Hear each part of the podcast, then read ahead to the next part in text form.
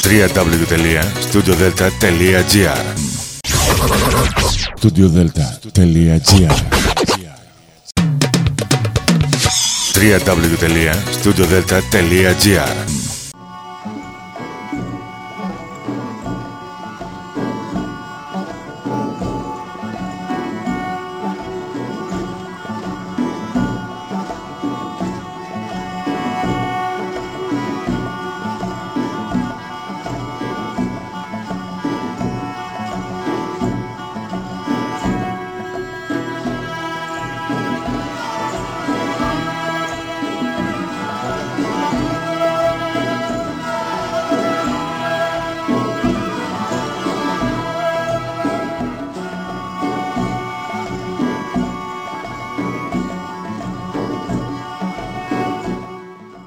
Καλή σας ημέρα κυρίες και κύριοι.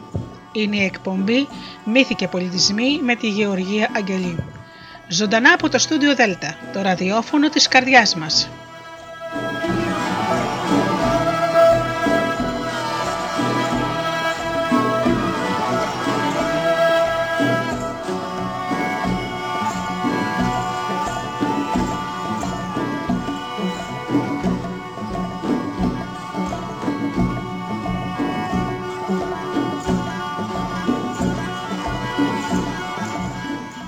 Αγαπημένοι μου φίλοι και πάλι μαζί σήμερα Σάββατο πρωί με ωραία παραμύθια. Σήμερα θα πούμε παραμύθια από τις Κυκλάδες.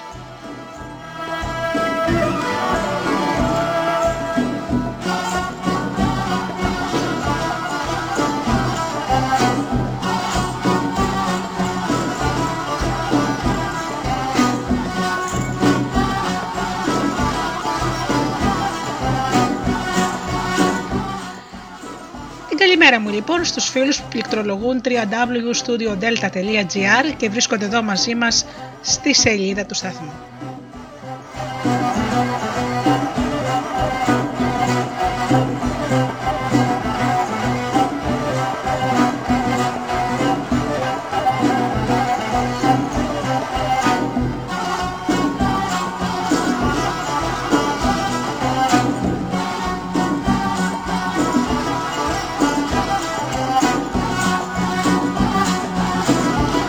Καλημερίζω και τους φίλους που μας ακούν από τις μουσικές συχνότητες τις οποίες φιλοξενούμαστε όπως είναι το Live 24.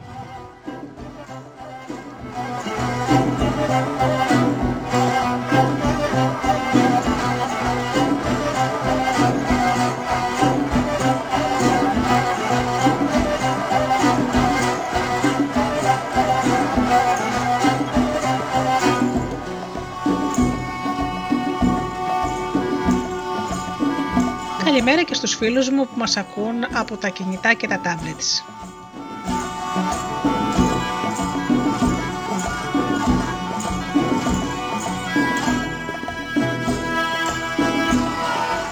Την καλημέρα μου και στους φίλους και συνεργάτες, τον Τζίμι, την Αφροδίτη και την Ωρα.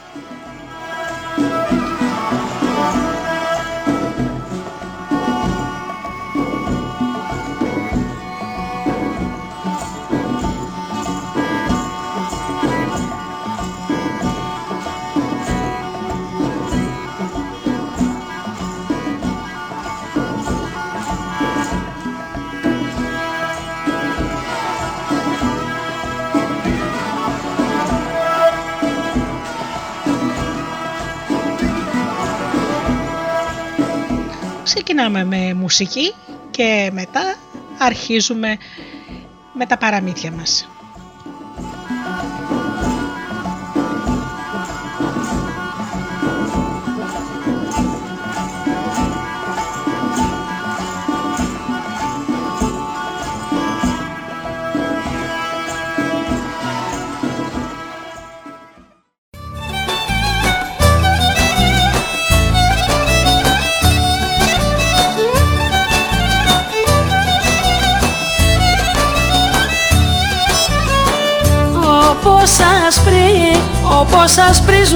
βουνά Απ' τα πολλά, απ' τα πολλά τα χιόνια.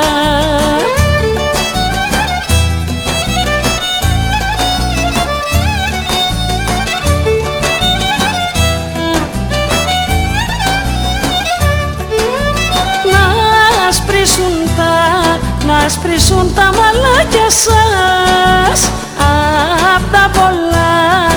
τα πολλά τα χρόνια.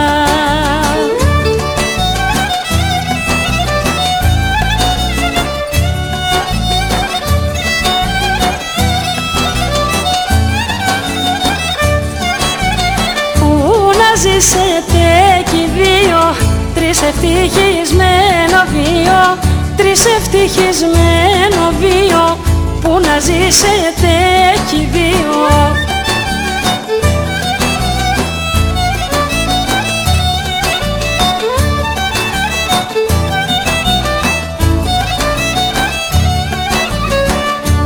Γαμπρετινή, γαμπρετινή φίνα αγαπάς. Να μην την, να μην την εμαλώνεις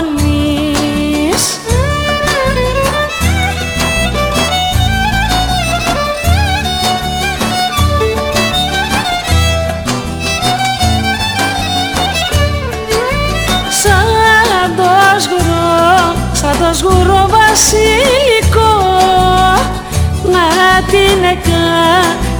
να την εκαμαρώνεις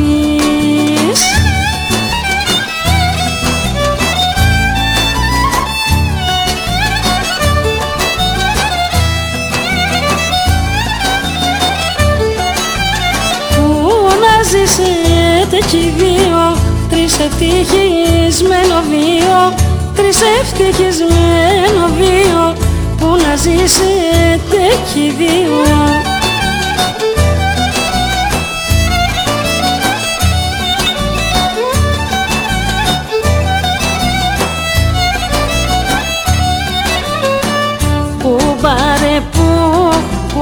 κουμπάρε που στεφανώσες τα δυο τακί, τα δυο τακί Παρίσια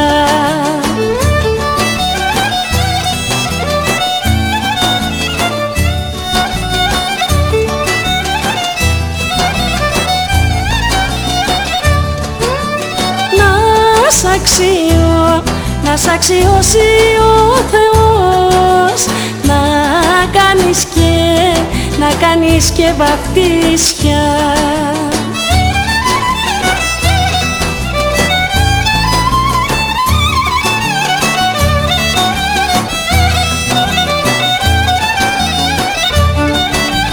Ντάρι, ντάρι, ντάρι, ντάρι να μαζίσει το ζευγάρι να μαζίσει το ζευγάρι και κάτω χρόνο μακάρι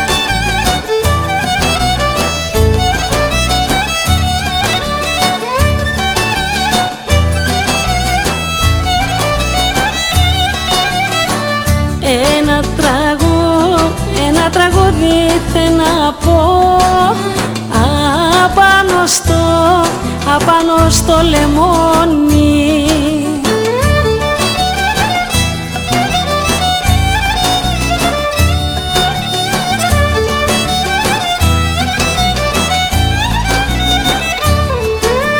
Να ζησίνει, να ζησίνει κι ο γαμπρός κι εσύ δε θε, κι εσύ δε θέλει όλοι.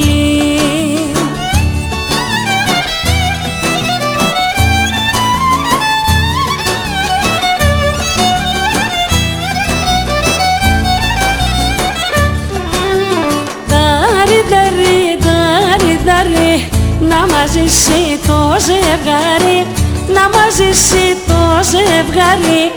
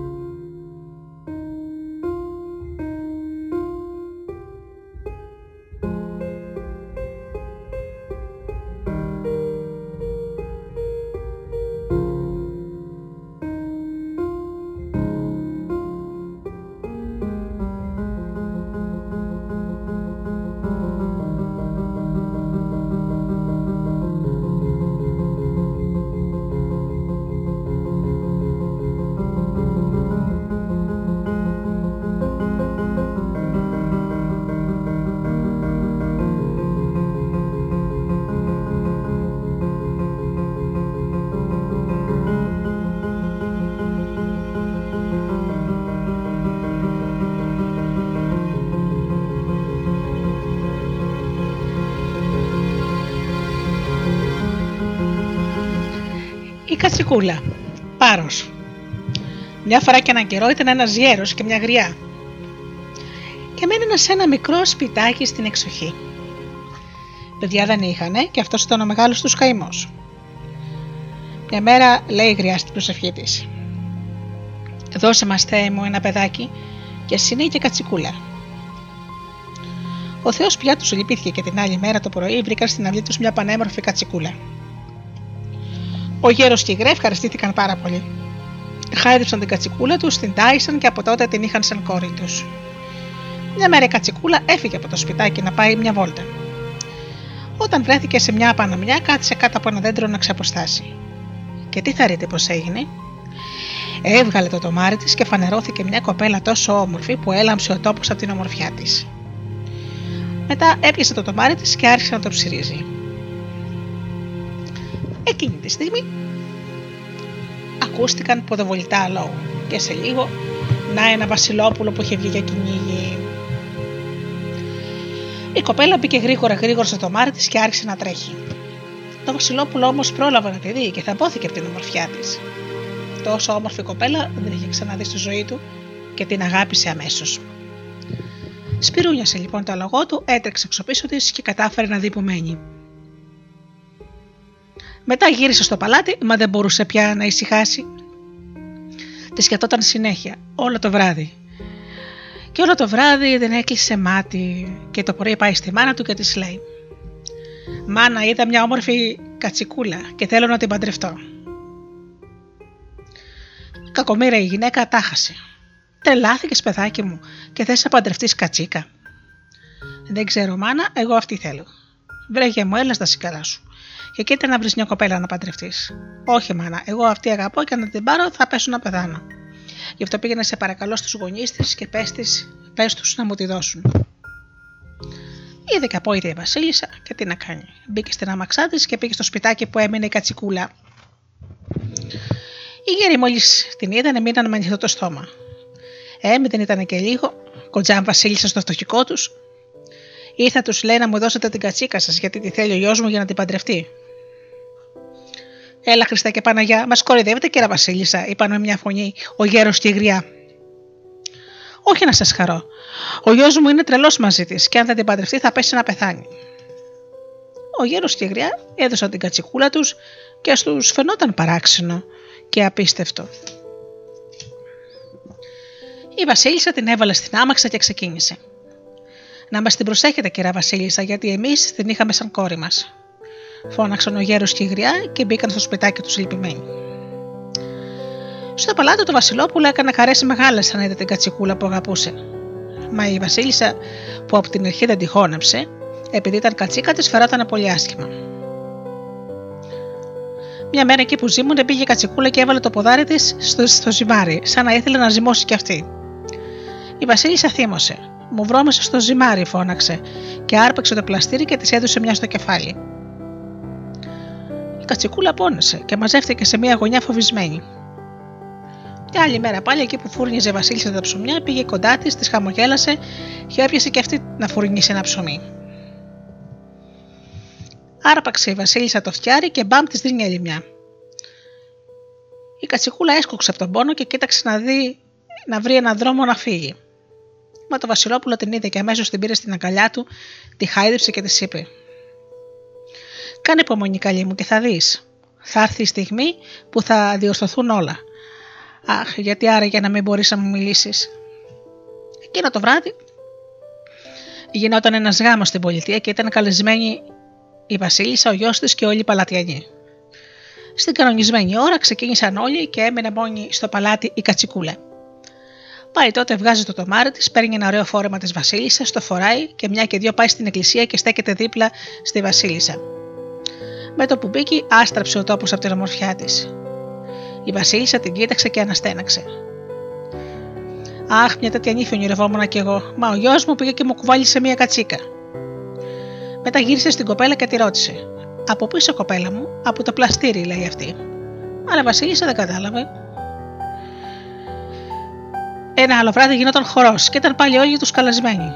Ετοιμάστηκαν και πήγαν και έμεινε, έμεινε μόνη στο παλάτι κατσικούλα. Πάει πάλι, βγάζει το τομάρι της, φοράει ένα άλλο φόρεμα της Βασίλισσας και πάει στο χορό. Όταν την είδαν να χορεύει, έμειναν όλοι άφωνοι από την ομορφιά της και τη χάρη της. Και αφού χόρεψε, πήγε και πάλι και κάθεσε κοντά στη Βασίλισσα. Αχ, γε μου, λέει η Βασίλισσα. Αυτή η κοπέλα σου ταιριάζει και όχι κατσίκα, και πρέπει να είναι από καλή γενιά, γιατί βλέπω πως φοράει το ίδιο φόρμα με το δικό μου.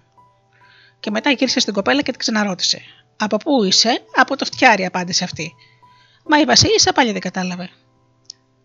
Το Βασιλόπουλο τότε είπε στη μάνα του πως είχε μια δουλειά και σηκώθηκε σιγά σιγά, έφυγε και πήγε στο παλάτι. Έψαξα από εδώ, έψαξα από εκεί και βρήκε το τομάρι της κατσικούλας. Άναψε τότε μια μεγάλη φωτιά. Το έβαλε πάνω και το έκαψε. Και όση ώρα και εγώ ήταν το τομάρι, απλώθηκε μια ωραία μυρωδιά σε όλη την πολιτεία. Η κοπέλα πριν τελειώσει ο χορός πήγε στο παλάτι και άρχισε να ψάχνει το τομάρι της. Παρουσιάστηκε τότε μπροστά τη το Βασιλόπουλο, την πήρε στην αγκαλιά του και της έδειξε τις τάχτες. Αγαπημένη μου, σε ευχαριστώ, του λέει η κοπέλα. Με έσωσες από τα μάγια και τώρα θα ξαναγίνω πια, δεν θα ξαναγίνω πια κατσίκα. Ποιος σου έκανε αυτό το πράγμα, τη ρωτά το Βασιλόπουλο; Αχ, λέει η κοπέλα, εγώ με κόρη Βασιλιά και ο πατέρας μου είχε ένα ξωματικό πολύ κακό άνθρωπο που ήθελε να με το ζόρι να με παντρευτεί. Επειδή όμως εγώ δεν τον ήθελα, με μάγεψες και με έκανε κατσίκα. Μετά με έδιωξε από το παλάτι και μ' άφησε να γυρίζω στα χωράφια. Έτσι βρέθηκα στο σπιτάκι των γέρων που με κράτησαν και με είχαν σαν κόρη τους. Την ώρα που το Βασιλόπουλο συζητούσε με την κοπέλα, γύρισε και η Βασίλισσα με τους παλατινούς και τα άκουσαν όλα. Η Βασίλισσα ευχαριστημένη πια αγκάλισε το γιο της και την ύφη της και αμέσως κανόνισαν την μέρα του γάμου. Κάλασαν βέβαια το γέρο και τη γριά και τους κράτησαν για πάντα κοντά τους στο παλάτι.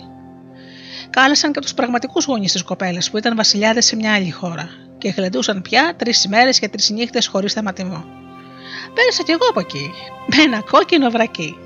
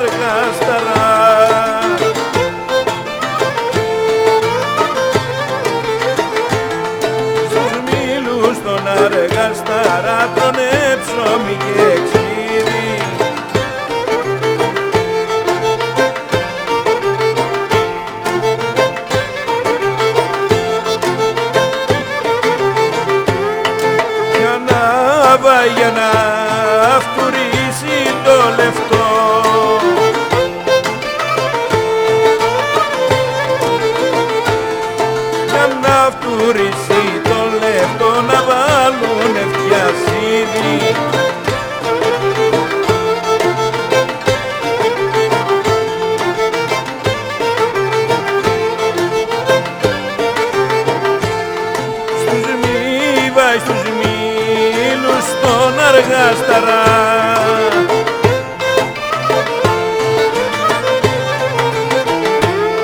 Στους μήλους στον αργασταρά στα τρία πηγαδάκια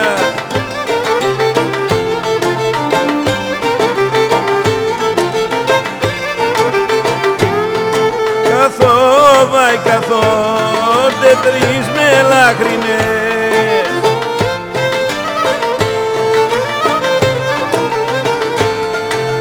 Καθόνται τρεις μελάχρινες με τα άσπρα φουστανάκια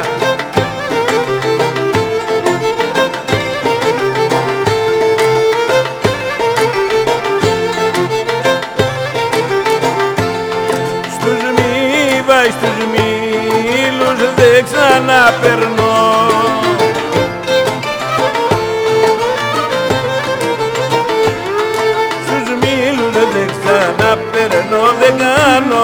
κοντοβόλτες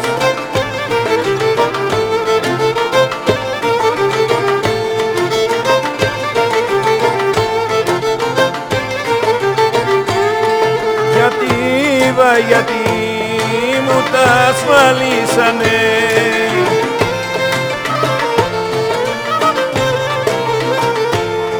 Γιατί μου τα ασφαλίσανε παράθυρα και πόρτες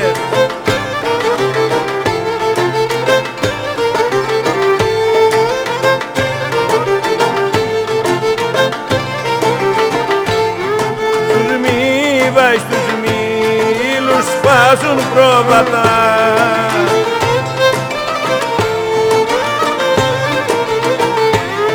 Στους μήλους βάζουν πρόβατα και στο γράβια κρυάρια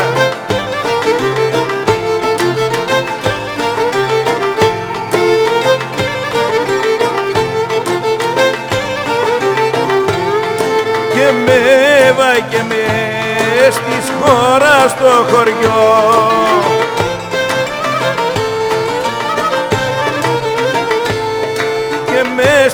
στις χώρα στο χωριό σφαζόνται παλικάρια.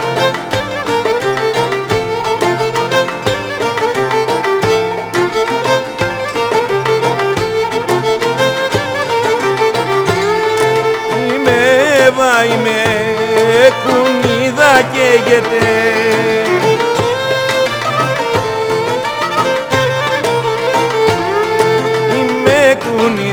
καίγεται το κάστρο καμαρώνει.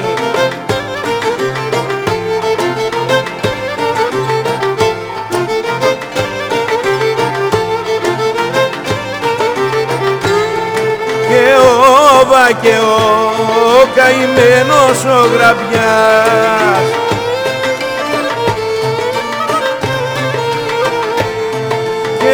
καημένος ο γραβιάς κλαίει και δε μερώνει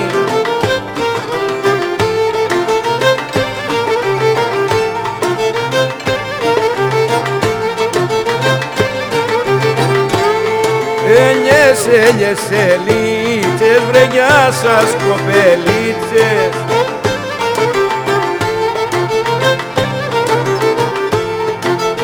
Έλιες, έλιες, κλονάρια, βρε γεια σας παλικάρια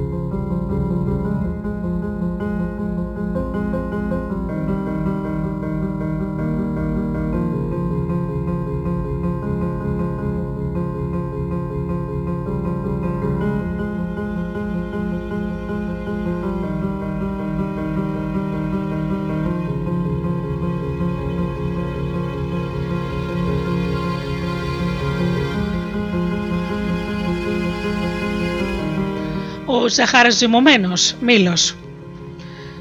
Μια φορά και έναν καιρό ήταν λέει ένας βασιλιάς και μια βασίλισσα που είχαν και τρεις βασιλοπούλες. Τις δύο μεγάλες τις είχαν καλοπαντρεμένες και χαιρόντουσαν να τις βλέπουν ευτυχισμένες.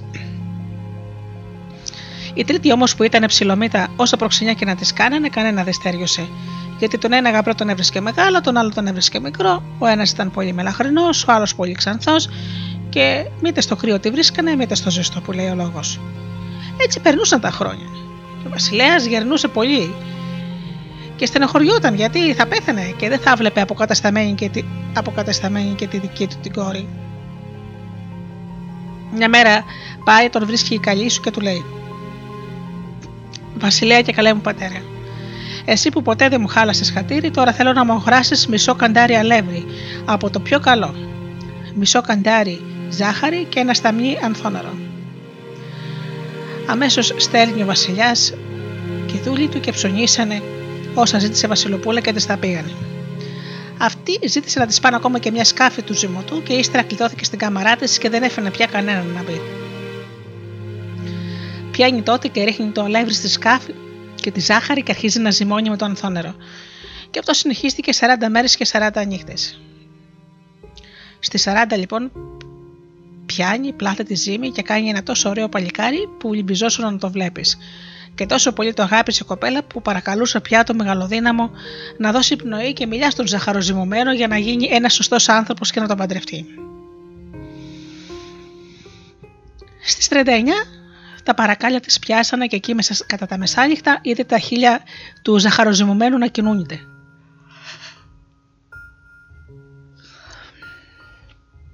Ως το πρωί που μιλούσε πια, όπως και τον άλλο κόσμο, και πετούσε από τη χαρά της. Τρέχει τότε στον πατέρα της και του λέει «Βασιλέα και πατέρα μου, έλα να σου δείξω ποιον άντρα θα παντρευτώ». Τότε πάει στην καμαρά της και του δείχνει τον ζαχαροζυμωμένο. Μα και εκείνος μόλις αντίκρισε ένα τόσο ωραίο και αγαπητό παλικάρι, είπε το ναι και αμέσως γίνανε οι γάμοι με χαρές, ξεφαντώματα που βγήκανε άκουσμα σε Ανατολή και Δύση και μάλιστα πιο πολύ μιλούσαν για την ομορφιά του νέου που παντρεύτηκε Βασιλοπούλα, που σαν και αυτόν δεύτερος δεν υπήρχε στον κόσμο. Αυτές οι πένιες για το ζυγαροζωμένο φτάσανε και σε ένα μακρινό βασίλειο, που η βασίλισσά του ήταν η πιο ζηλιάρα του κόσμου. Και ήθελε και αυτή να έχει τα πρωτεία στο κάθε τι. Με τον ακούσει λοιπόν πως μια Βασιλοπούλα πιο μικρής χώρας είχε τον πιο ωραίο άντρα, στρίψαν τα αντερά της από το κακό και βάλθηκε να τη τον πάρει όπως μπορούσε και έτσι θα καφιόταν αυτή πια. Πιάνει λοιπόν η καλή σου και ετοιμάζει ένα μεγάλο καράβι και τραβά για τη χώρα της Βασιλοπούλας. Και άμα έφτασε εκεί, πάει να της κάνει βίζητα και η πονηρή της δίνει και ένα σωρό για να πιάσουν φιλίες και στο τέλος την προσκαλεί να πάνε με το ζαχαροζωμένο στο καράβι της για να γνωριστούν καλύτερα. Η Βασιλοπούλα που δεν είχε καθόλου πονηριά το δέχτηκε. Και έτσι πήγανε με τον άντρα της το ζαχαροζυμωμένο. Η Βασίλισσα τους έκανε ένα σωρό περιποιήσεις και άμα αποφάγανε, έβγαλε και τον καφέ, μα μέσα στο φλιτζάνι του ζαχαροζυμωμένου έριξε πνοτικό και μόλις το ήπια αποκοιμήθηκε πάνω στο σκαμνί που καθότανε. Τον πιάνουν λοιπόν αμέσως οι άνθρωποι του καραβιού και τον βάζουν σε ένα κρεβάτι και περίμενε πια η Βασιλοπούλα πότε να ξυπνήσει για να φύγουν. Οι ούρε περνούσαν και επειδή κοιμόταν πάντα βαθιά, είπε να του ξυπνήσει. Μα η πονηρή η Βασίλισσα της λέει πως είναι κρίμα να του χαλάσει τον ύπνο και πως μπορεί να πάθει και κανένα κακό, επειδή τώρα βρίσκεται στα γλυκά του ύπνου. Να τον αφήσει λοιπόν εκεί που είναι και το πρωί, άμα ξυπνήσει, να τον στείλει στο παλάτι με, με ανθρώπους του καραβιού και να μην στεναχωριέται καθόλου. Η καημένη Βασιλοπούλα έφυγε μόνη, αφού δεν μπορούσε να κάνει αλλιώς, μα ήταν καταστενοχωρημένη που παράτησε το ζαχαροζευμένο σε ξένα χέρια. Μόλις έφυγε όμως το καράβι, προστάζει αμέσως η Βασίλισσα τους ανθρώπους της να ανοίξουν πανιά. Και ώσπου να ξημέρωσε το καράβι, βρισκόταν μακριά, και όταν φτάσανε στο βασιλειό της, είχε πια το ζαχαροζευμένο σαν άντρα της και τον περιποιότανε σαν το βασιλικό στη γλάστρα.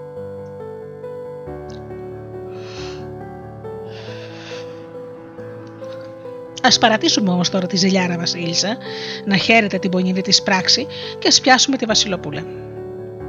Γυρίζοντας στο παλάτι, έπεσε στο κρεβάτι της, μα δεν μπορούσε να κοιμηθεί από τη στενοχώρια της και μόλις ξημέρωσε, ξεπόρτισε και τράβηξε για το λιμάνι. Κοιτάζει εδώ, κοιτάζει εκεί, να δει το καράβι της Βασίλισσας, πουθενά. Όμως δεν το βλέπει και, και, και όποιον και αν ρώτησε δεν ήξερε να της πει. Ούτε ποτέ έφυγε, αλλά ούτε κατά που τράβηξε. Γύριζε στο παλάτι μου και τα μάτια της τρέχουν σαν βρύσει από τα κλάματα. Μια μέρα λοιπόν πάει και λέει στον πατέρα της: Βασιλιά και πατέρα που θέλω να παραγγείλεις έναν χρυσαφό να μου κάνει μια χρυσή ανέμη που κουβαριάζουν την κλωστή και ένα χρυσοκούβαρο. Να μου κάνω ακόμα και μια χρυσή κλωσού με 12 χρυσά κλωσόπουλα και με αυτά θα γυρίσω τον κόσμο ολόκληρο. Να καταφέρω να βρω τον ζαχαροζυμωμένο μου και να τον φέρω πάλι κοντά μου. Ο Βασιλέας, που ήταν και εκείνος καταλυπημένο με το χαμό του γαμπρού του που τον αγαπούσε σαν παιδί του, επρόσταξε να γίνουν το γρηγορότερο όλα αυτά που του ζήτησε η Βασιλοπούλα, και άμα ετοιμάστηκαν, τα πήρε και ξεκίνησε με το πιο γρήγορο καράβι του Βασιλιά. Γυρίζει θάλασσες και πέλαγα, και το πιο πολύ καιρό φτάνει κάποια στιγμή στο βασίλειο της ζηλιάρας βασίλισσας που της έκλειψε το ζαχαροζυμωμένο. Δεν παρουσιάστηκε όμως σαν μεγαλοσιάνα που ήταν, παρά σαν ξενοδουλεύτρα, και πήγε και έκατσε σε ένα σπιτάκι απέναντι από το παλάτι. Το πρωί που λέτε, βγάζει καλή σου στην αυλή τη χρυσή ανέμη, ένα σκαμινάκι και αρχίζει να κουβαριάζει το δεμάτι το χρυσόνημα. Καθώς μπαίναν και βγαίναν οι δούλες της Βασίλισσας, πήρε το μάτι του στη χρυσή ανέμη και το χρυσόνημα και αμέσως τρέξανε στην κυρά τους και της λένε: Όχου, κυρά και βασίλισσά μας, τι είδανε τα μάτια μας. Αυτή η γειτονισά μας είναι στην αυλή της και κουβαριάζει νήμα σε μια ολόχρηση ανέμη, που άλλη τέτοια δεν υπάρχει στον κόσμο. Ακούγοντας αυτά, η ζηλιάρια Βασίλισσα εβάλθηκε να την αποκτήσει. Και έστειλε αμέσως μια δούλα να τη ζητήσει και να της πει πως θα της δώσει για πληρωμή όσα της γυρέψει. Η Βασιλοπούλα όμως είπε πως αυτή δεν χρειάζεται λεφτά, παρά αν θέλει την ανέμενα να της τη δίνει, αλλά με τη συμφωνία να της δώσει και αυτή για μια βραδιά τον άντρα της να κοιμηθεί μαζί της.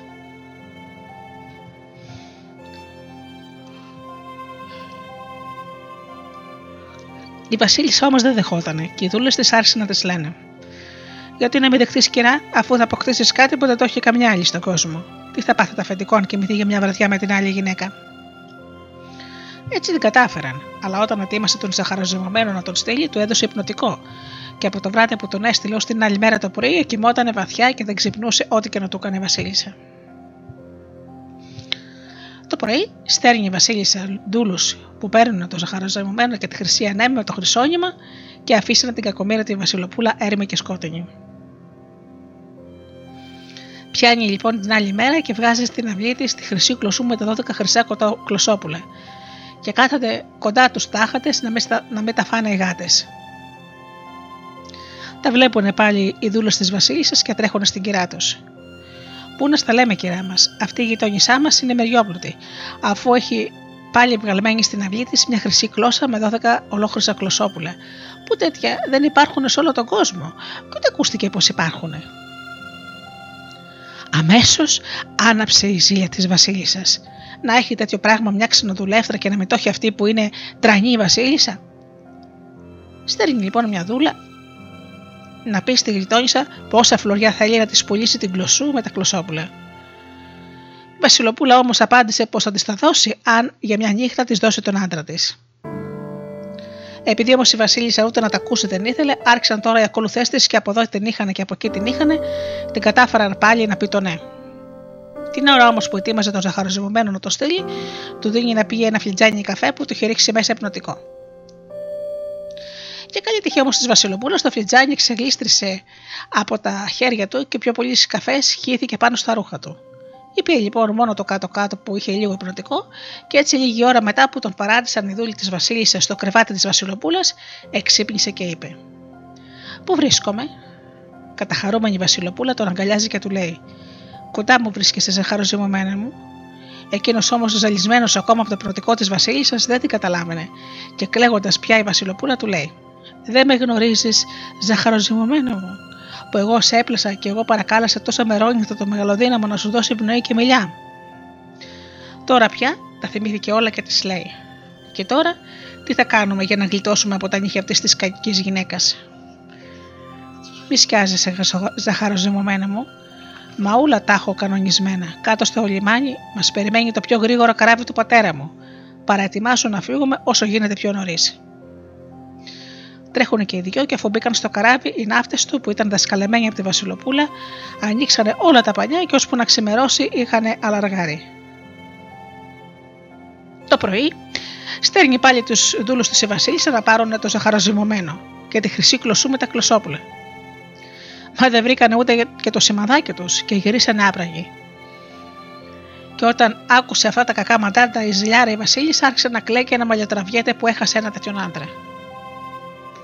Η Βασιλοπούλα μας όμως, με το ζαχαροζυμωμένο, αφού ταξιδέψανε κάμποσα μερόνυχτα, φτάσανε στον τόπο τους και ζήσανε καλά αυτοί και εμείς καλύτερα.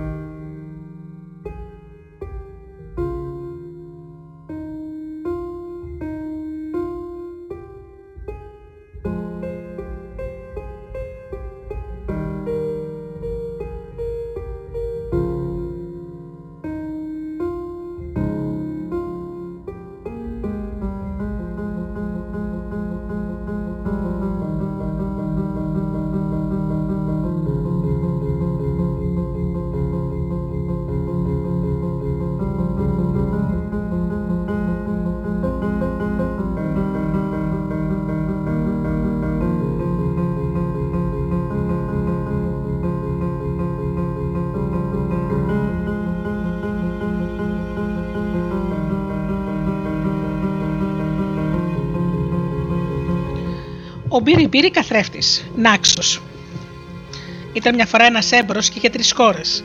Όταν ήταν να πάει να ψώνισει, τους λέει: Πέστε μου, κόρες μου, τι θέλετε να σας φέρω; Η μια του κόρη του λέει: Θα μου φέρεις ένα βραχιόλι χρυσό. Η άλλη πάλι του λέει: Φέρε μου εμένα ένα δαχτυλίδι. Ο πατέρας λέει στη μικρή: Εσύ δεν θες τίποτα; Λέει η μικρή: Θα σου δώσω ένα γράμμα να το πας στον μπύρι μπύρι καθρέφτη. Και άμα το ξεχάσεις και δεν μου φέρεις ειδοποίηση από τον μπύρι μπύρι καθρέφτη, θα πήξει θάλασσα και δεν θα παγαίνει το καράβι ούτε μπρος ούτε πίσω. Να μην το ξεχάσεις. Εντάξει. Έφυγε ο έμπορος, πήγε στην Αθήνα, ψώνισε, πήρε τον κοριτσιόν ότι ήταν και μετά ζήτησε τον μπύρι μπύρι καθρέφτη. Αλλά δεν τον βρήκε και πάει να μπαρκάρει. Πάει να μπει στο καράβι, πίσει θάλασσα. Οι ναύτες όλοι φωνάζανε. Μήπως ξέχασε κανένας τίποτα; Και λέει ο έμπορο: Αχού, εγώ ξέχασα κάτι. Και στρέφεται λοιπόν και πάει. Ψάχνει καμιά φορά, βρίσκει τον πυριμπύρι καθρέφτη. Ο έμπορο θάρεψε ότι ο πυριμπύρι καθρέφτης ήταν ένα παιχνιδάκι. Αλλά δεν ήτανε, ήταν ένας άντρας. Τον χαιρετά και του λέει: Εσύ ο πυριμπύρι καθρέφτης; Ναι, του λέει. Τον έβαζε σε ένα δωμάτιο και ήταν όλο φωτογραφίες. Κοίταζε λοιπόν γεμάτο το σπίτι φωτογραφίες. Και λέει ο Μπύρι Μπύρι καθρέφτης: Βρες μου την κόρη σου, ποια είναι; Κοίταζε αυτός τις φωτογραφίες, κοίτα τη φάτσα της κόρης του και λέει: Αυτή είναι. Καθίζει λοιπόν ο Μπύρι Μπύρι καθρέφτης και κάνει ένα σημείωμα να του το δώσει. Να το πας της κόρης σου και να μην το ανοίξει βέβαια. Όχι, λέει αυτός. Αυτός όμως ήταν καμένο που έπαιξε η θάλασσα, ε. Σου λέει: Να τα ανοίξω κιόλας μην πάθω τα ίδια. Φεύγει λοιπόν, πάει στο σπίτι του. Δίνει το βραχιόλι της μιανή, το δαχτυλίδι της αλληλή και δώνει και της μικρής το σημείωμα. Πάει αυτή στο δωμάτιό της, κλείστηκε μέσα, ανοίγει το σημείωμα και έγραφε. Θα βέλεις γλάστες με καθαρό νερό το βράδυ απ' έξω από το παράθυρό σου και μετά τις 12 η ώρα θα έρθω με το φίλο μου. Αυτή πια ήταν μεγάλη χαρά. Έπλυνε τις γλάστρες, τις έβγαλε έξω, τις πότισε με νερό. Αυτοί καθότανε και όλοι οι άλλοι κοιμόντουσαν. Κατά τις 12 η ώρα φτερούγησαν λοιπόν δύο περιστέρια. Βουτιούν, βουτιούνται μέσα στις γλάστες και γίνονται παλικάρια. Άνοιξε αυτή και μπήκανε μέσα και ήταν ο Μπύρι Μπύρι καθρέφτης και ένας φίλος του.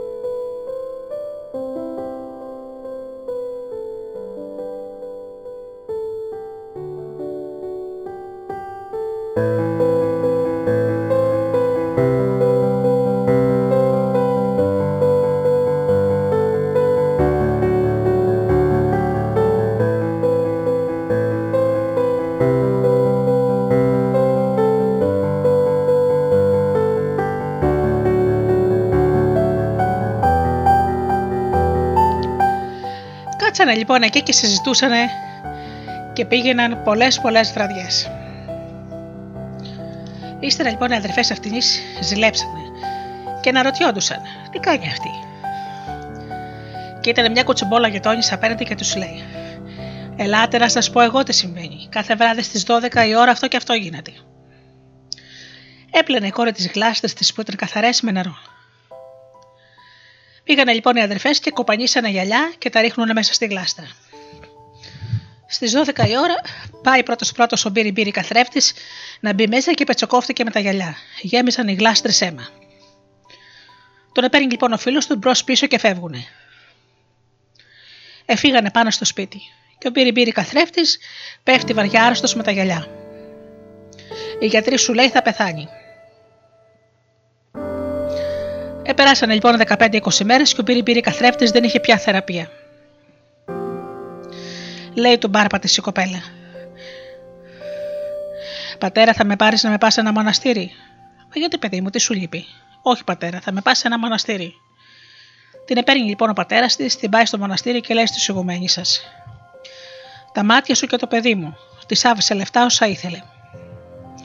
Ζούσε εκεί στο μοναστήρι και έπειτα λέει η κόρη: Τι ξέρετε για τον πυριμπύρι καθρέφτη; Είναι βαριά άρρωστος, πεθαίνει. Ζήτησε τότε η κόρη από την ηγουμένη τέσσερις μέρες άδεια.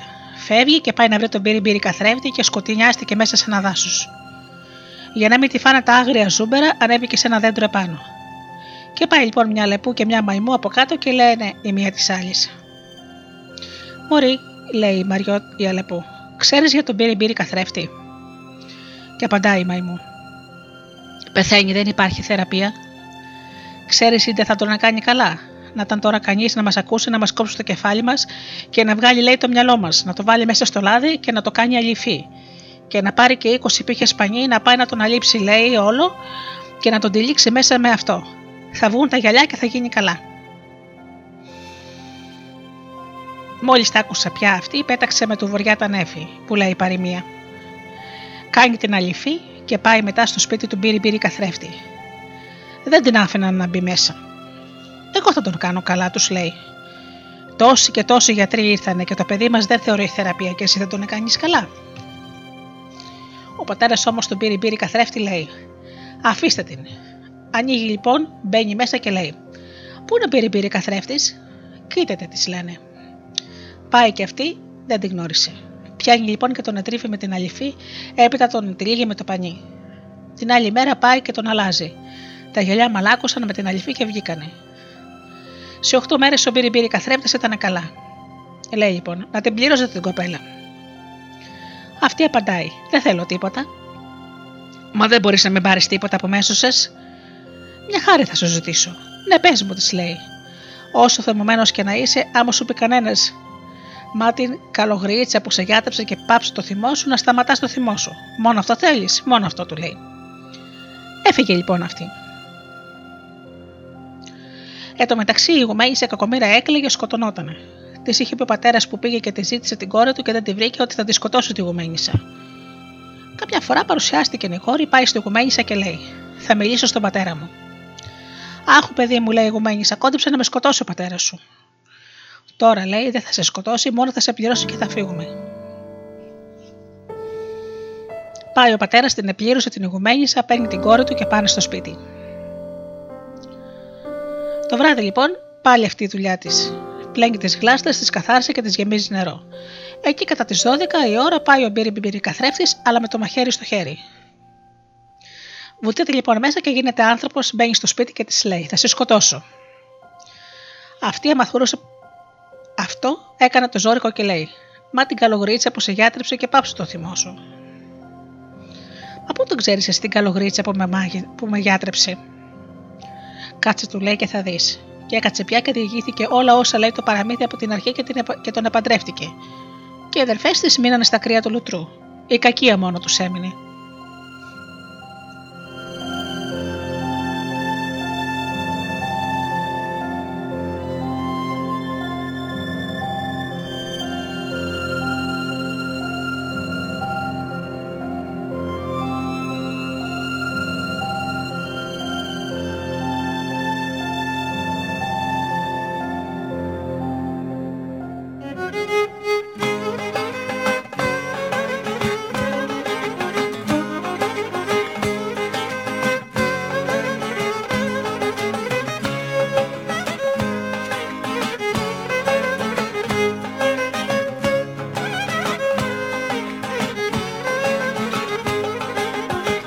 Παράθυρι προβάλε, προβάλε, προβάλε Λίγο να σε δω καλέ, προβάλε, προβάλε Να σου πω πως αγάπω, προβάλε, προβάλε Τη ζωή μου αγγέλε, προβάλε, προβάλε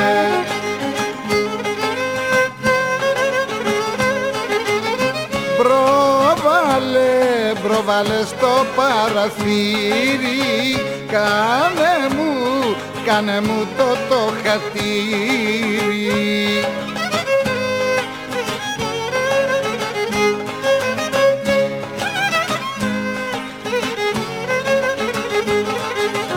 Στο παραθύρι προβάλε, προβάλε, προβάλε Λίγο να σε δω καλέ, προβάλε, προβάλε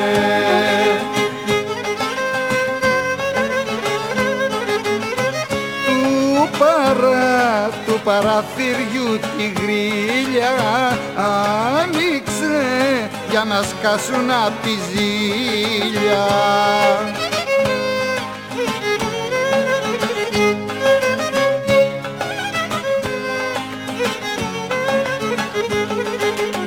Στο παραθύρι προβάλε, προβάλε, προβάλε Λίγο να σε δω καλέ, προβάλε, προβάλε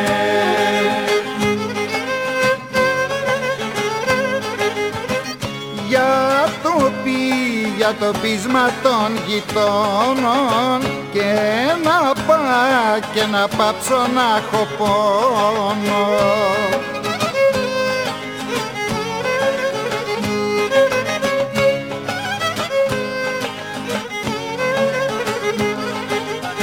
Στο παραθύρι προβάλε, προβάλε, προβάλε.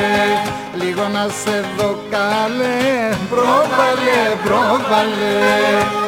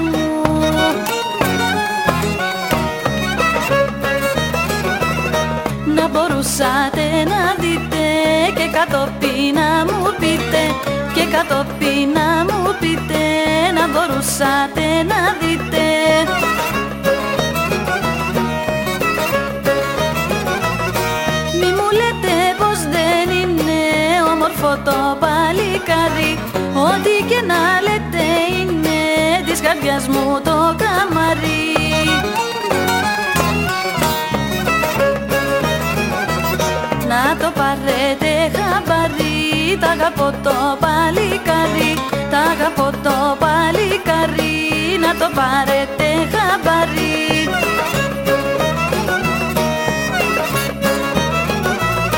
Για τα μάτια τα δικά μου δεν υπάρχει πιο ωραίος Και μες στην καρδιά μου θα είναι ο πρώτος και ο τελευταίος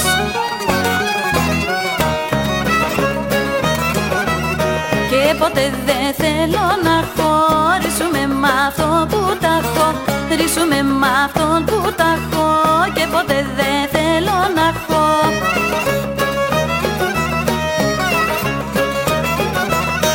Μη μου λέτε να ξεχάσω το κοπέλι. Μη μου λέτε Απ' τη μια στιγμή στην άλλη Τέτοια αγάπη δεν ξεχνιέται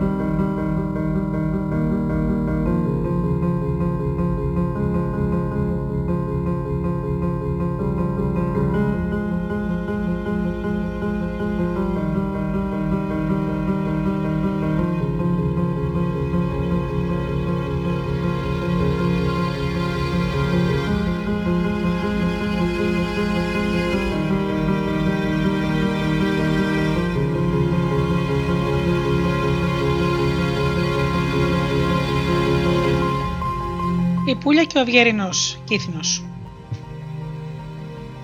Μια φορά και έναν καιρό ήταν ένα αντρόενο που είχε ένα κοριτσάκι την Πούλια. Κάποτε πέθανε η μάνα και ο πατέρας πήρε μια άλλη γυναίκα και έκανε μαζί της ένα αγοράκι, τον Αυγερινό. Η μητρία αυτή αγαπούσε μόνο το παιδί της και δεν ήθελε καθόλου την Πούλια. Όταν μια μέρα ο άντρας της πήγε στον πόλεμο, έκλεισε την Πούλια μέσα σε ένα μεγάλο κλουβί και κοιτάτσι πήγαινε να φάει κόκαλα. Ο Αυγερινό όμως την αγαπούσε την αδελφή του. Όταν κινούμονταν η μητέρα του, πάει στην πουλιά και της έφερνε ό,τι του ζητούσε. Μια μέρα η πουλιά είπε στον αδερφό της: Αυγερινέ μου, φέρε μου μια τσιτσάρα να χτενιστώ. Εκείνος έτρεξε γρήγορα και της την έφερε. Μια άλλη φορά που του ζήτησε τε, τε, χτένι, εκείνος πάλι της το πήγε. Και μια τρίτη φορά του είπε: Αδελφούλη μου, φέρε μου νερό και σαπούνι να πειθώ. Τι τα έφερε και αυτά και εκείνη τα είχε κουμπισμένα όλα σε μία άκρη του κλουβιού. Και αφού πέρασαν λίγες μέρες και ο Αυγερινός δεν άντεχε να βλέπει άλλο την αδερφή του φυλακωμένη, πήγε και ήβρε μια γριούλα και τσίπε τον πόνο του. Τότε εκείνη του είπε: Άκουσε, Γιώκα μου. Θα ανοίξεις κρυφά το κλουβί, θα ελευθερώσεις την πουλια και θα πάρετε μαζί σας και τα πράγματα που πήγε στην αδερφή σου και θα τρέξετε γρήγορα. Αν η μάνα σου σας κυνηγήσει, τότε θα πετάξετε πίσω σας στην τζατσάρα.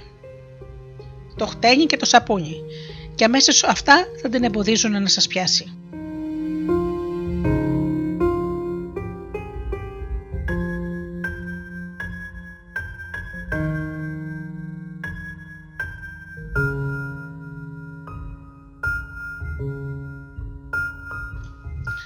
Ο Γερινός έκανε ό,τι του είπε η Γριούλα.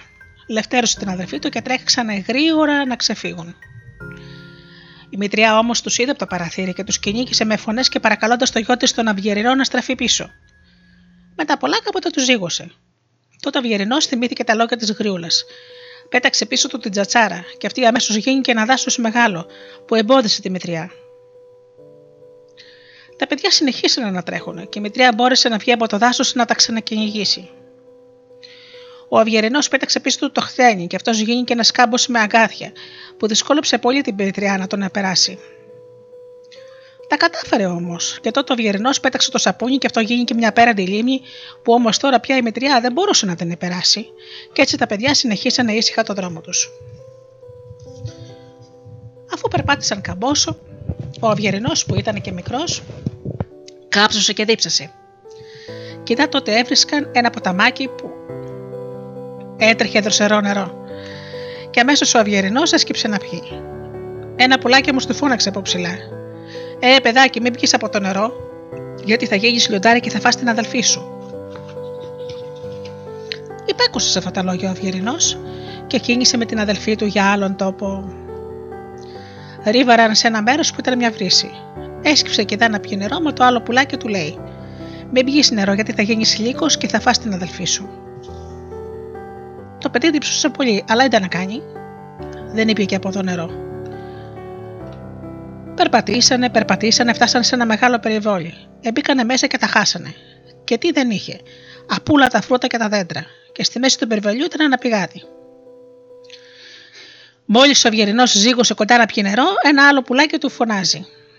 Ε, μικρούλι, μην πιεις νερό γιατί θα γίνεις αρνάκι. Αυτή τη φορά όμως ο Αυγερινό αψήφισε τα λόγια του πουλιού και κατέβηκε κάτω στο πηγάδι, ήπια και αμέσως γίνηκε αρνάκι. Δίπλα στο πηγάδι ήταν ένα ψηλό και παρίσι. Αυτό μόλις είδε την πουλια θαύμαζε την ομορφάδα της και έγειρε και έδειξε ένα χρυσό θρονί που είχε στην κορυφή του. Η πουλια ανέβηκε πάνω στο θρονί και το κυπαρίσι πάλι τεντώθηκε. Το αρνάκι έβρισκε από κάτω και το, από το κυπαρίσι και βέλαζε. Το περιβόλιο όμως ήταν του βασιλιά, γι' αυτό και υπήρχαν δούλοι να ποτίσουν τα, τα βασιλικά αλόγατα. Όταν όμως ριβάρανε κοντά στο πιάδι, τα αλόγατα τρομάξαν από τα αρνί και την πουλια που ήταν ανεβασμένη στο δέντρο. Αρχίσανε να κλιμητρίζουν και να τρέχουν. Οι δούλοι, σαν είδαν το αρνί και την κοπέλα να βρίσκονται μέσα στο ξένο περιβόλι, τρέξανε και τόπον του Βασιλόπουλου. Ριβάρει λοιπόν το Βασιλόπουλο και θα μπώνεται από την ομορφιά της πουλιας. Αρχίνα αμέσως στα παρακάλια. Κατέβα κάτω, κοπέλα. Όχι, δεν κατεβαίνω, έλεγε εκείνη. Τότε το Βασιλόπουλο βρίσκει μια γριά και της λέει: Άμα κατεβάσεις την κοπέλα από το δέντρο, θα σου γιομίσω την ποδιά σου φλωριά. Θα την κατεβάσω, μα θα μου φέρεις πρώτα ένα σακί αλεύρι, μια κλεισάρα, ένα σκαφίδι που ζυμώνουν και ένα γουρουνάκι. Αφού τη τα έφερε ούλα, τα παίρνει η γριούλα και πάει από κάτω από το κεπαρίσι. Βάζει ανάποδα την κλεισάρα, σπρώχνει πιο πέρα το σκαφίδι και αρχίζει το, το, το, το κοσκίνισμα. Τα λεύρη έπεφτε χάμα και το τρώγε το γουρνάκι. Μόλις το δε αυτό η πουλια, λυπήθηκε τη γριούλα και της φώναξε. Αλλιώς κυρά το κόσκινο, αλλιώς και το σκαφίδι, και διώξ το γουρουνάκι σου να μην σου τρώει τα λεύρη. Η ντάπη κόρη μου, δεν ακούω καλά, κατέβα παρακάτω να το ξαναπείς.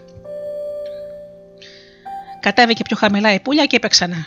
Αλλιώς κυρά το κόσκινο, αλλιώς και το σκαφίδι, και διώξ το γουρουνάκι σου να μην σου τρώει τα λεύρη.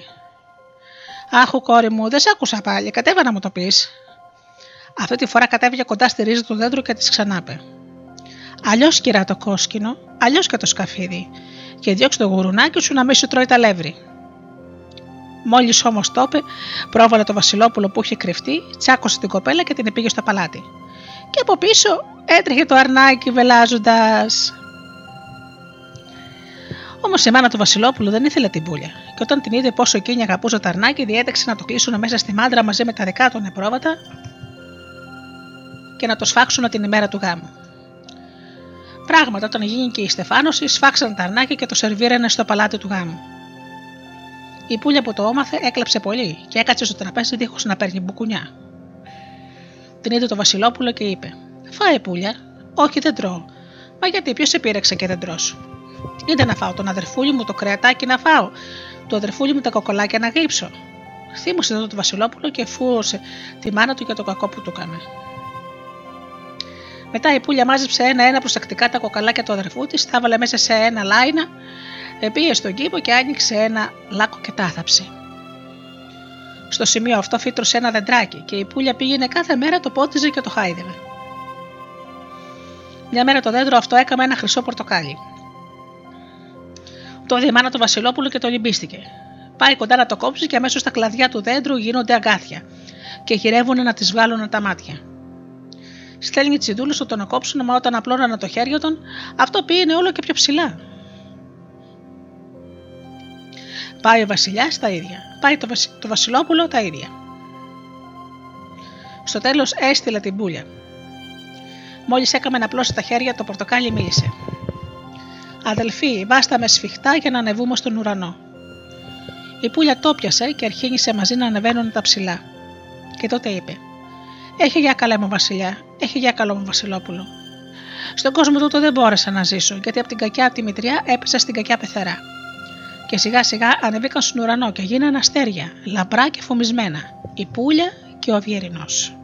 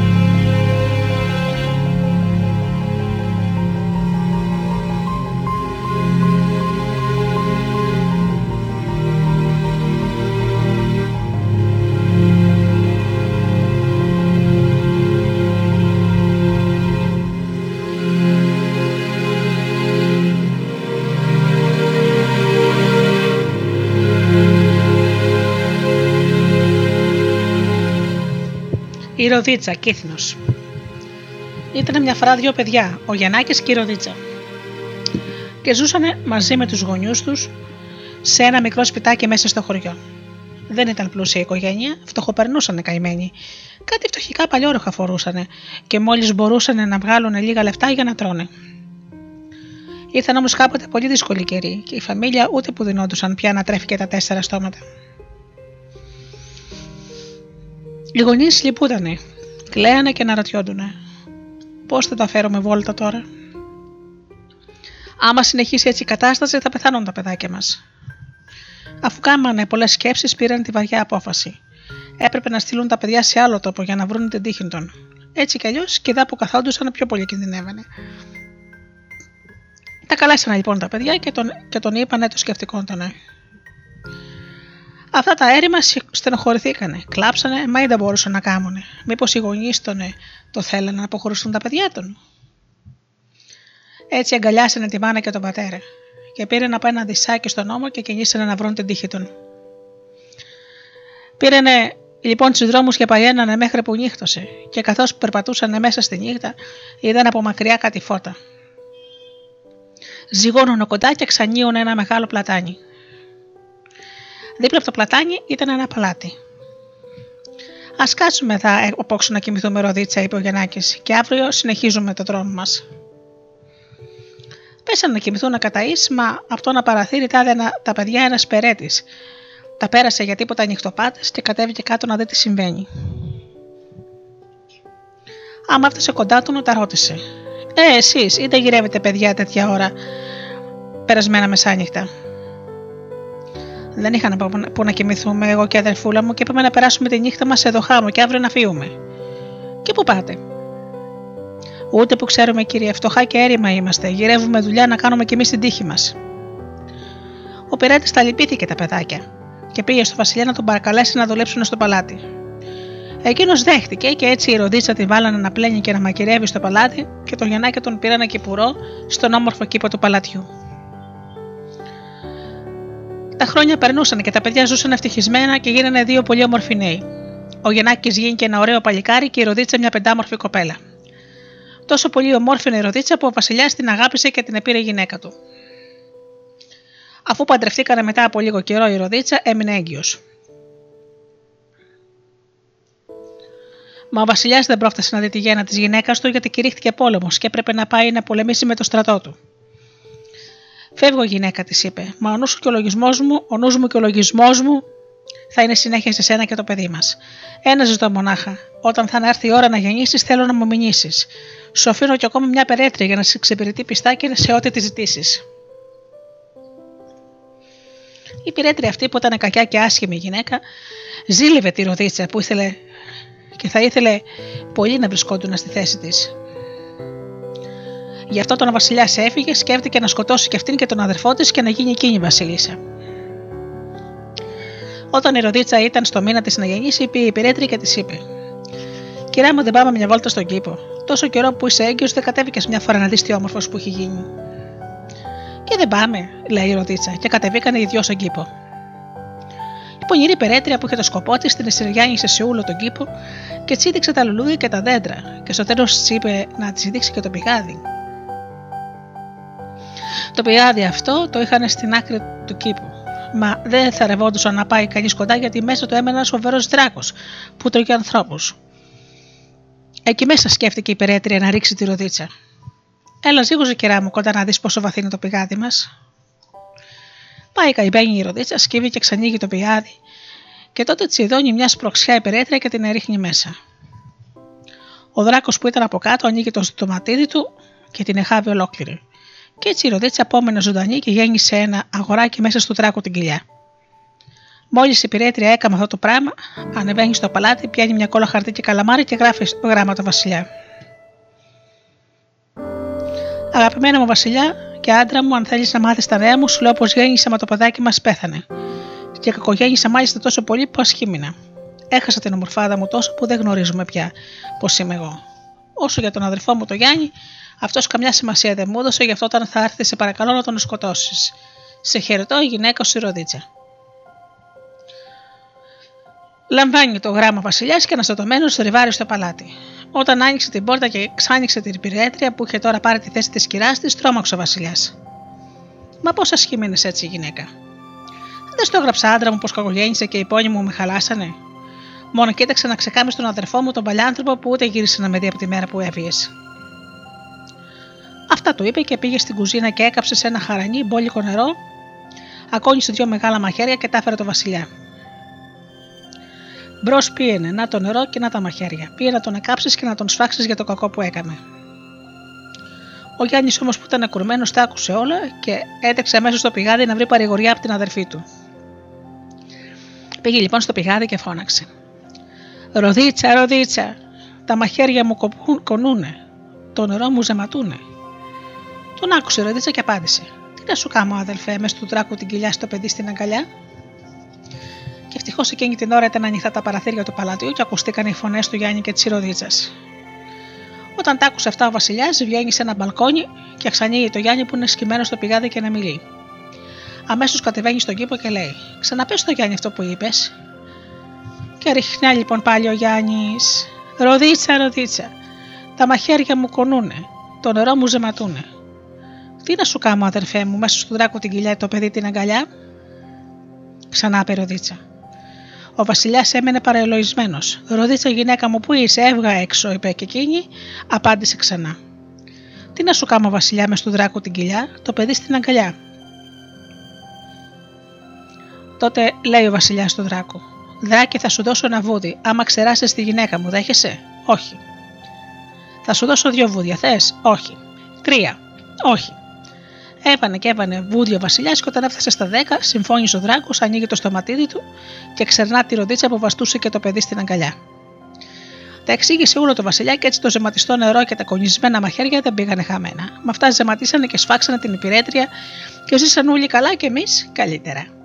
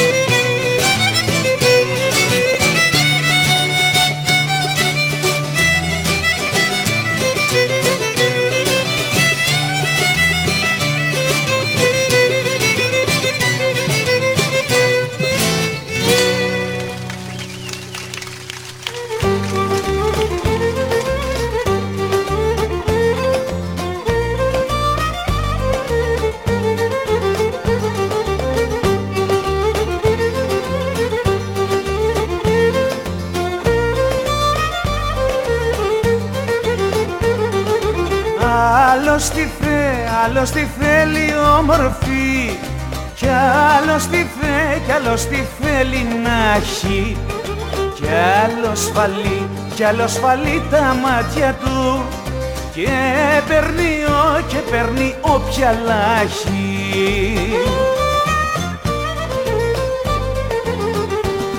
Άσχημη την θέλω εγώ την αγάπη δικιά μου να μην αρέσει κανένας να είναι μοναχικιά μου.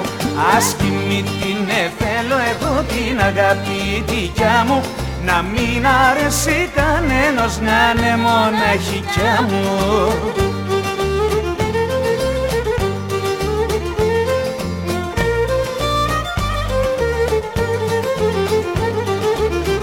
Άλλος τι θε, άλλος τι θέλει λιγερή. Να περπατάει, να περπατάει με χάρη.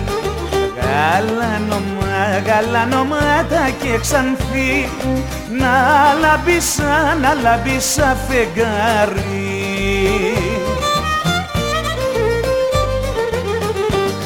Άσκημη την θέλω εγώ την αγάπη δικιά μου. Να μην αρέσει κανένας να είναι μοναχικιά μου. Άσχημη την θέλω εγώ την αγάπη δικιά μου να μην αρέσει κανένας να είναι μοναχικιά μου.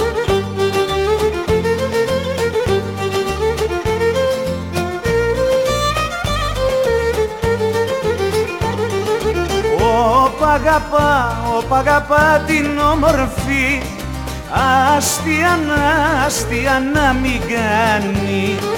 Μην του την ξέ, μην του την ξεμυαλίσουνε και τρέχει και, και τρέχει και δε φτάνει. Άσκηνη την θέλω εγώ την αγάπη δικιά μου να μην αρέσει κανένας να είναι μοναχικιά μου. Άσχημη την θέλω εγώ την αγάπη δικιά μου να μην αρέσει κανένας να είναι μοναχικιά μου Άσχημη την θέλω εγώ την αγάπη δικιά μου να μην αρέσει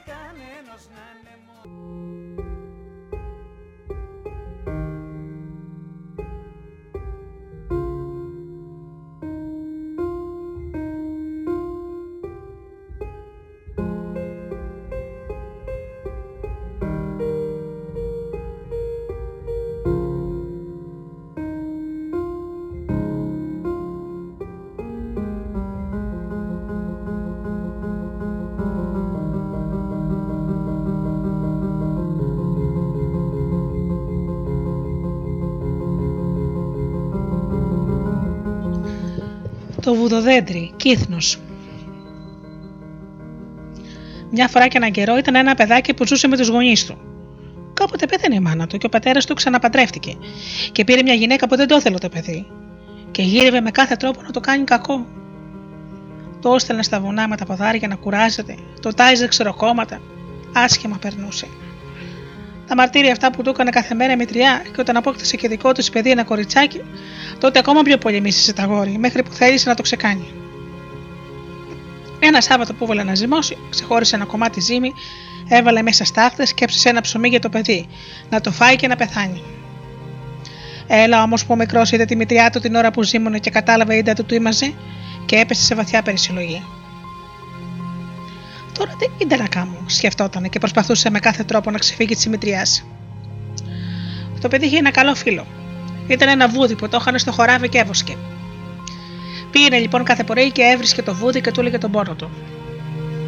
Όταν είδε τη μητριά να του ψήνει ψωμί μες στάχτε, πήγε και του του βουδιού και το ρώτησε με ποιο τρόπο θα γλίτωνε.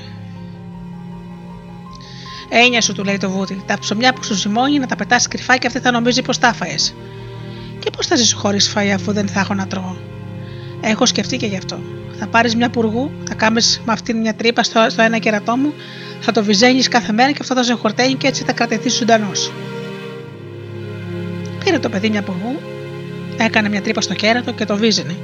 Πέτουσε και τα παλιόψωμα και έτσι συντηρούντανε και μεγάλωνε σιγά σιγά και γινόταν ένα όμορφο παλικάρι. Η μητρία έσκαγε από το κακό της. Μα πώς γίνεται, έλεγε. Εγώ να του δίνω φορμακωμένα ψωμιά και αυτός όχι μόνο δεν πεθαίνει, αλλά γίνεται όμορφος και λεβέντης. Σκέφτηκε λοιπόν να τον παραφυλάξει για να ανακαλύψει πώς τα κατάφερνε και ζούσε. Πραγματικά μια μέρα πήγε πίσω το κρυφά και είδε ένα, το παιδί να βάνει το βούδι μέσα στον τάμι. Ζυγώνει τότε κοντά, κοιτά από ένα μούτουλο του τείχου και ξανύει το παιδί που είχε καβαλεί κέψει το σβρέκο του βοδιού και βίζει το κέρατο. Τώρα θα το δείξω το παλιβοδιού που μου χαλά το σχέδια. Θα ζητήσω από τον τρόζο μου να το σφάξουμε και να φύγει από τη μέση, σκέφτηκε η μητριά. Πάλι λοιπόν βρίσκεται τον άντρα της και με τα πολλά το να καταφέρνει να δώσουν στο χασάπι για να σφάξει το βούδι. Το παιδί που τα άκουσε όλα αυτά έτρεξε κλαίγοντας στο φίλο του. Καλό μου βούδι, είπε. Θα έρθει αύριο ο χασάπι να σε σφάξει. Μη σε νοιάζει και όλα θα πάνε καλά, απάντησε το βούδι. Θα τους σκοτώσω με τις κουτσουλιές με τις κουτουλιές που θα φάνε από τα κέρατά μου. Το άλλο το πρωί, να τον και φτάνει στο χωράφι ο Χασάπης, μαζί με τον πατέρα του παιδιού και τη μητριά που σήκωνε στην αγκαλιά το δικό της παιδί.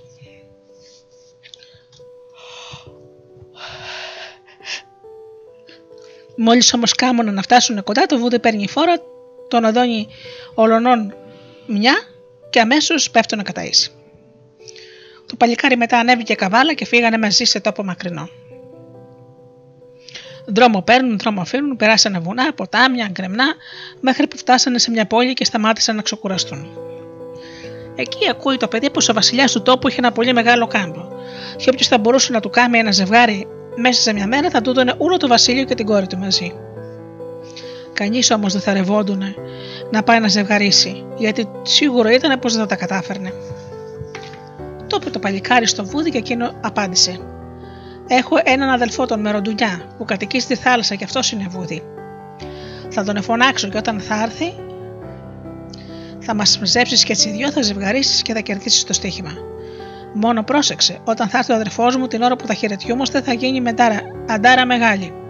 Μη φοβηθείς και όταν μας δεις να γλυφούμαστε, το θα καταλάβεις πως τέλειωσε ο χαιρετισμός και αμέσως θα πάρεις τα λέτρη, θα μαζέψεις και θα ξεκινήσουμε το όργωμα. Αφού τα αυτά το βόδι, έκανα ένα μεγάλο μου και αμέσως ρίβαρο με ραντουνιά, τρέχοντας σε ένα σύννεφο από σκόνες που σηκώναν τα ποδάρια του. Όταν αγκαλιαζόντουσαν τα δύο βόδια, έτριζε η γης, και ο κόσμος θα πως βροντούσαν οι ουρανοί.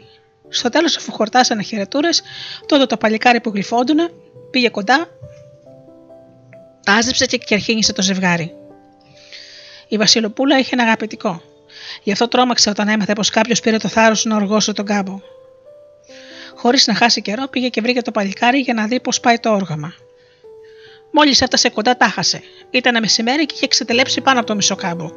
Και όπω φαινόταν, μέχρι το σούρουπο θα είχε μπιτήσει και θα έπαιρνε το βασίλειο και εκείνη για γυναίκα του.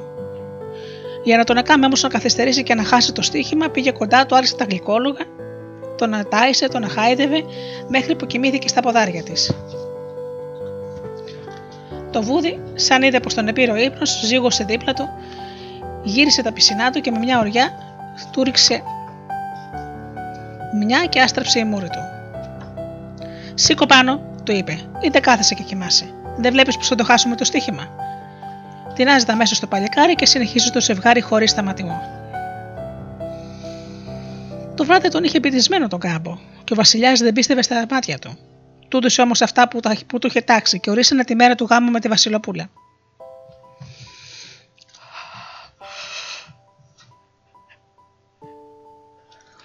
Το βούδι που ήταν χαρούμενο, αφού το παλικάρι βρήκε μια τέτοια τύχη, του είπε πάλι: Την ημέρα του γάμου σου να παραγγείλεις να με σφάξουν. Και αφού με φάτε, να μαζέψεις όλα τα κόκαλα μου, να τα δάψεις στην αυλή σου και εκεί θα βγει ένα δεντρό. Θα το ονομάσεις βουδοδέντρι, μα δεν πρέπει να σε κανέναν να το πεις. Γίνει γάμι, σφάξανε το βούδι και το παλικάρι μάζεψε τα κόκαλα και τα θάψε στην αυλή έξω από το παλάτι. Την άλλη μέρα πήγε και είδε ένα όμορφο άγνωστο δέντρο να έχει φυτρώσει. Κατάλαβε πως ήταν το βουδοδέντρι. Και όλοι οι άνθρωποι που περνούσαν και το θορούσαν μένανε με την απορία. Μα είδα δέντρο είναι τούτο. Δεν έχουμε ξαναδεί τέτοιο πράγμα στα μέρη μας. Και επειδή ήξερε το παλικάρι πως εκτός από εκείνον κανείς δεν γνώριζε πώ το λένε το δέντρο, έβαζε ένα στοίχημα για να διασκεδάσει με τον κόσμο. Όποιος το βρει τι δεντρί είναι τούτο, θα του δώσω τη γυναίκα και το βασίλειό μου. Μόλις τα ακούσανε, πήγαινε ο ένας, πήγαινε ο άλλος και ρωτούσανε: Είναι μιλιά, Όχι. Είναι νερατζιά, Όχι. Είναι κηδονιά, Όχι. Όσο δεν το βρίσκανε, τόσο πιο πολύ γελούσε το Βασιλόπουλο και έσπαγε πλάκα μαζί του.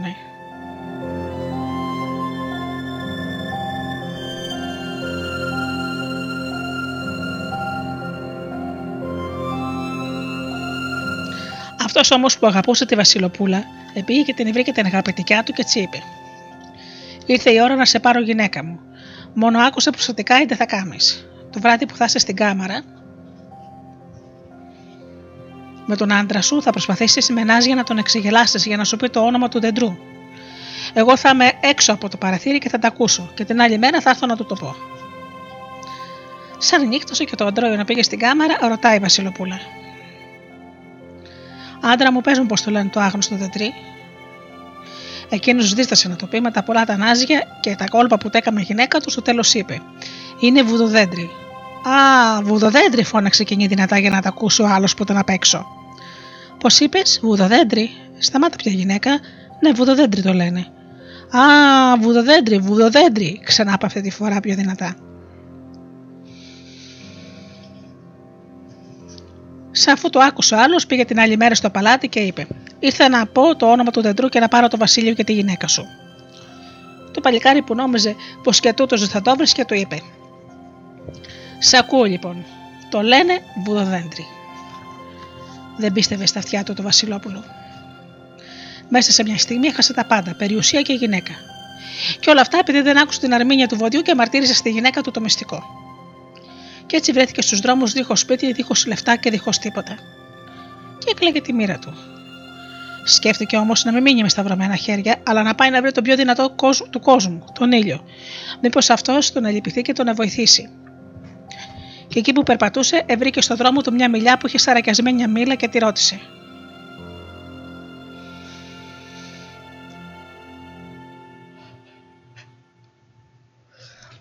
Σε παρακαλώ, μιλιά, πες μου, από πού να πάω να βρω τον ήλιο; Να παλικάρι μου, αυτός είναι ο δρόμος.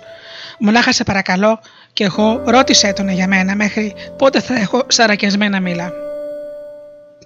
Την ευχαρίστησε και πήρε τον δρόμο που του δείξει η μιλιά. Παρακάτω βρήκε ένα σπιτάκι, χτύπησε την πόρτα και, μπήκε, βγήκε μέσα μια γριά. Αχ, αγόρι μου, πώς βρέθηκες σπαδά που δεν υπάρχει μύτη πολύ πετάμενο; Γυρεύω τον ήλιο, γιαγιά. Μόνο Πες μου τον τρόμο να τον έβρω. Από εδώ Γιώκο μου να πας. Ερώτησε τον όμως για μένα, γιατί η, καμινά, η καμινάδα μου δεν βγάνει στάχτη; Επήγαινε λοιπόν όπως το δεξιγριά και βρήκε μπροστά του μια μεγάλη πέτρα που στεκούντουν στον αέρα. Ε, Πέτρα, πώς θα πάω στον ήλιο; Εκεί εδώ πέρα είναι το σπίτι του. Μάρατο τον και για μένα. Μέχρι πότε θα με τυρινά να κρέμαμε. Ριβάντι, ριβάρει στο σπίτι του ήλιου και βρίσκει τη μάνα του τη μάγισσα να φουρνίζει και να ξεφουρνίζει ψωμιά και να τα φάει ο γιος της. Ή τα γυρεύεις παδά, του είπε όταν τον είδε. Το γιος σου τον ήλιο θέλω να με βοηθήσεις γιατί ξέρω πως είναι ο δυνατότερος που υπάρχει. Άμα θα έρθει και δυνεύεις να σε φάει, αλλά μη σε νοιάζει, θα σε βοηθήσω εγώ. Του ρίξε τότε ένα φούσκο και αμέσως αυτός γίνηκε σκούπα και την έβαλε πίσω από την πόρτα. Σε μια ώρα ριβάρισε και ο ήλιος. Α, λέει. Ανθρωπινό κρέας μου μυρίζει. Η ιδέα σου είναι για την πολύ σου την πείνα. Μόνο κάτσε να φας τα ψωμιά που σούψισα και τα φαγιά που σου μαγείρεψα. Του το τραπέζι και έφαγε και γέμωσε την κοιλιά του, και έτσι δεν υπήρχε φόβος να φάει άλλο. Του λέει τότε λοιπόν η μάνα του. Θες γέμο να μιλήσεις με έναν άνθρωπο. Τώρα που είμαι χορτασμένος, σα μιλήσω. Πάει λοιπόν η γριά πίσω από την πόρτα, ρίχνει ένα φούσκο της σκούπας, βγαίνει το παλικάρι και ζυγώνει τον ήλιο. Άρχοντα ήλιο, θα ήθελα να με βοηθήσεις. Πες μου, είτε σε βασανίζει. Του τα εξήγησε όλα όσα έπαθε και τον συμπόνασε ο ήλιο και αποφάσισε να τον βοηθήσει. Και τώρα είδα θέση να κάνω για σένα. Έχω σκεφτεί έναν τρόπο να πάρω πίσω τη γυναίκα μου και το βασίλειό μου.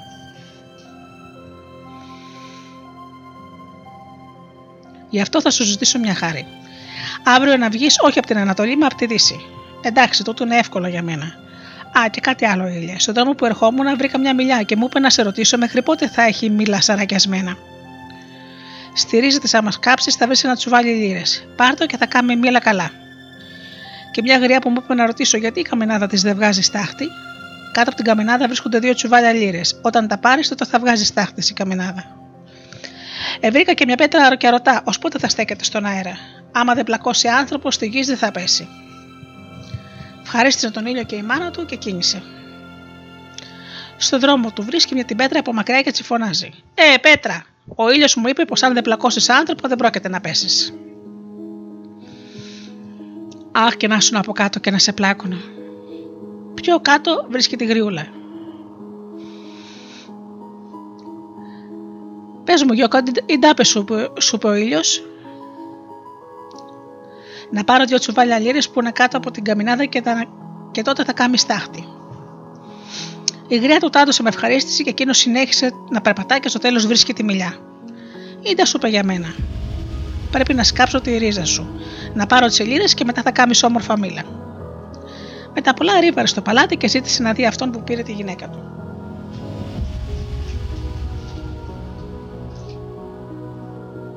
Έφτασε αυτός και είπε το παλικαριού: Ή τα γυρεύεις στο παλάτι. Θέλω να βάλουμε ένα στοίχημα. Με τι λεφτά θα στοιχηματίσεις, αφού είσαι φτωχός, χωρίς τον ήλιο μοίρα; Και του δείχνει το τσουβάλι με τσι, τα, τα τσουβάλια με τσιλίρες που του έδωσαν η γριά και η μιλιά, και αμέσως εκείνος τα χάσε. Και ποιο στοίχημα θες να βάλεις, Να μου πεις πότε θα βγει ο ήλιος αύριο το πρωί. Για παλαβό, μα περνάς. Πάντα βγαίνει από την Ανατολή. Εγώ σου λέω πως θα βγει από τη Δύση. Σου δίνω λοιπόν τι λίρε αν χάσω. Αν κερδίσω όμως, θα μου γυρίσεις πίσω τη γυναίκα και την περιουσία μου. Συμφώνησε ο άλλος και ήταν μάλιστα σίγουρος πως θα κερδίζει, αφού ο ήλιος βγαίνει πάντα ανατολικά. Το άλλο πρωί, πρωτού ξεμερώσει, βγήκαν όλοι έξω να δουν τον ήλιο που θα έβγαινε.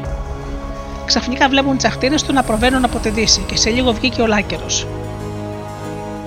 Το παλικάρι λοιπόν γίνει και πάλι Βασιλόπουλο. Πήρε πίσω τη γυναίκα του και τώρα πια τον αγάπησε αφού είδε πόσο ξυπνό άντρα είχε και ζήσαν αυτοί καλά και εμείς καλύτερα.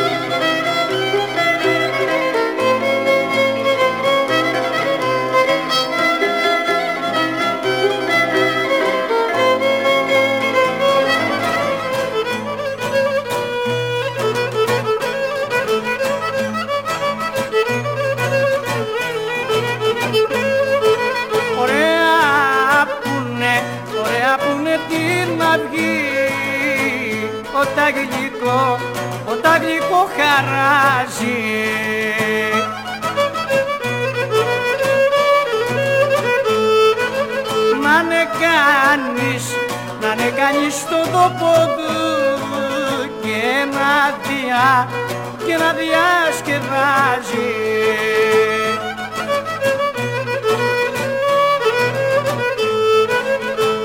Ό,τι εποχή και να είναι στα χωριά μας όμορφανε, στα χωριά μας όμορφανε, ό,τι εποχή και να είναι.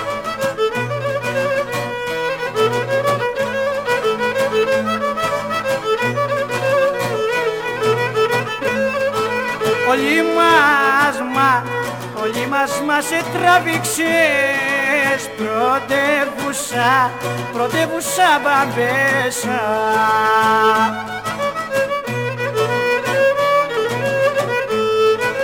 Κι είναι τα σπίτια, είναι τα σπίτια μου ασκιστά και τα χωρά και τα χωράφια γέρσα.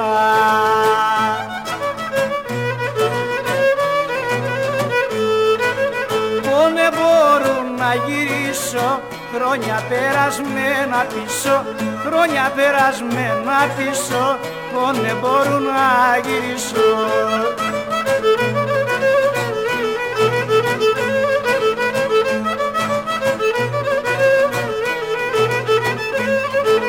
Θα πάρω φόρτα, θα πάρω φόρτα τα στενά να θυμηθώ να θυμηθώ τα νιάτα.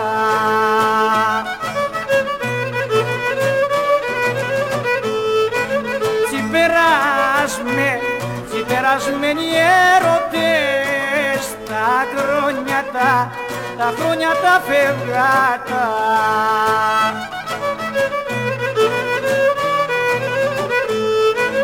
Ό,τι εποχή και να στο χωριό μας ομορφάνε, στο χωριό μας ομορφάνε, ό,τι εποχή και να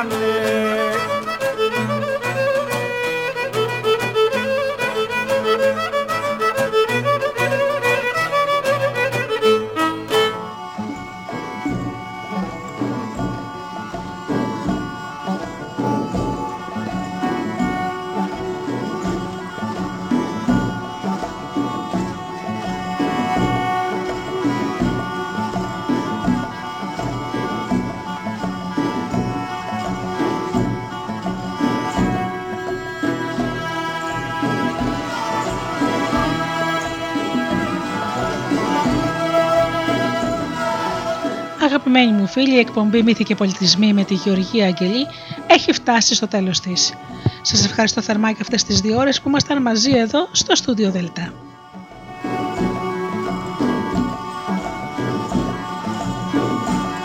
Ανανεώνω το ραντεβού μας για το επόμενο Σάββατο στις 10 και ως τότε φίλοι μου σας εύχομαι να είστε καλά, να περνάτε καλά και αγαπήστε τον άνθρωπο που βλέπετε κάθε μέρα στον καθρέφτη. Καλό σας απόγευμα.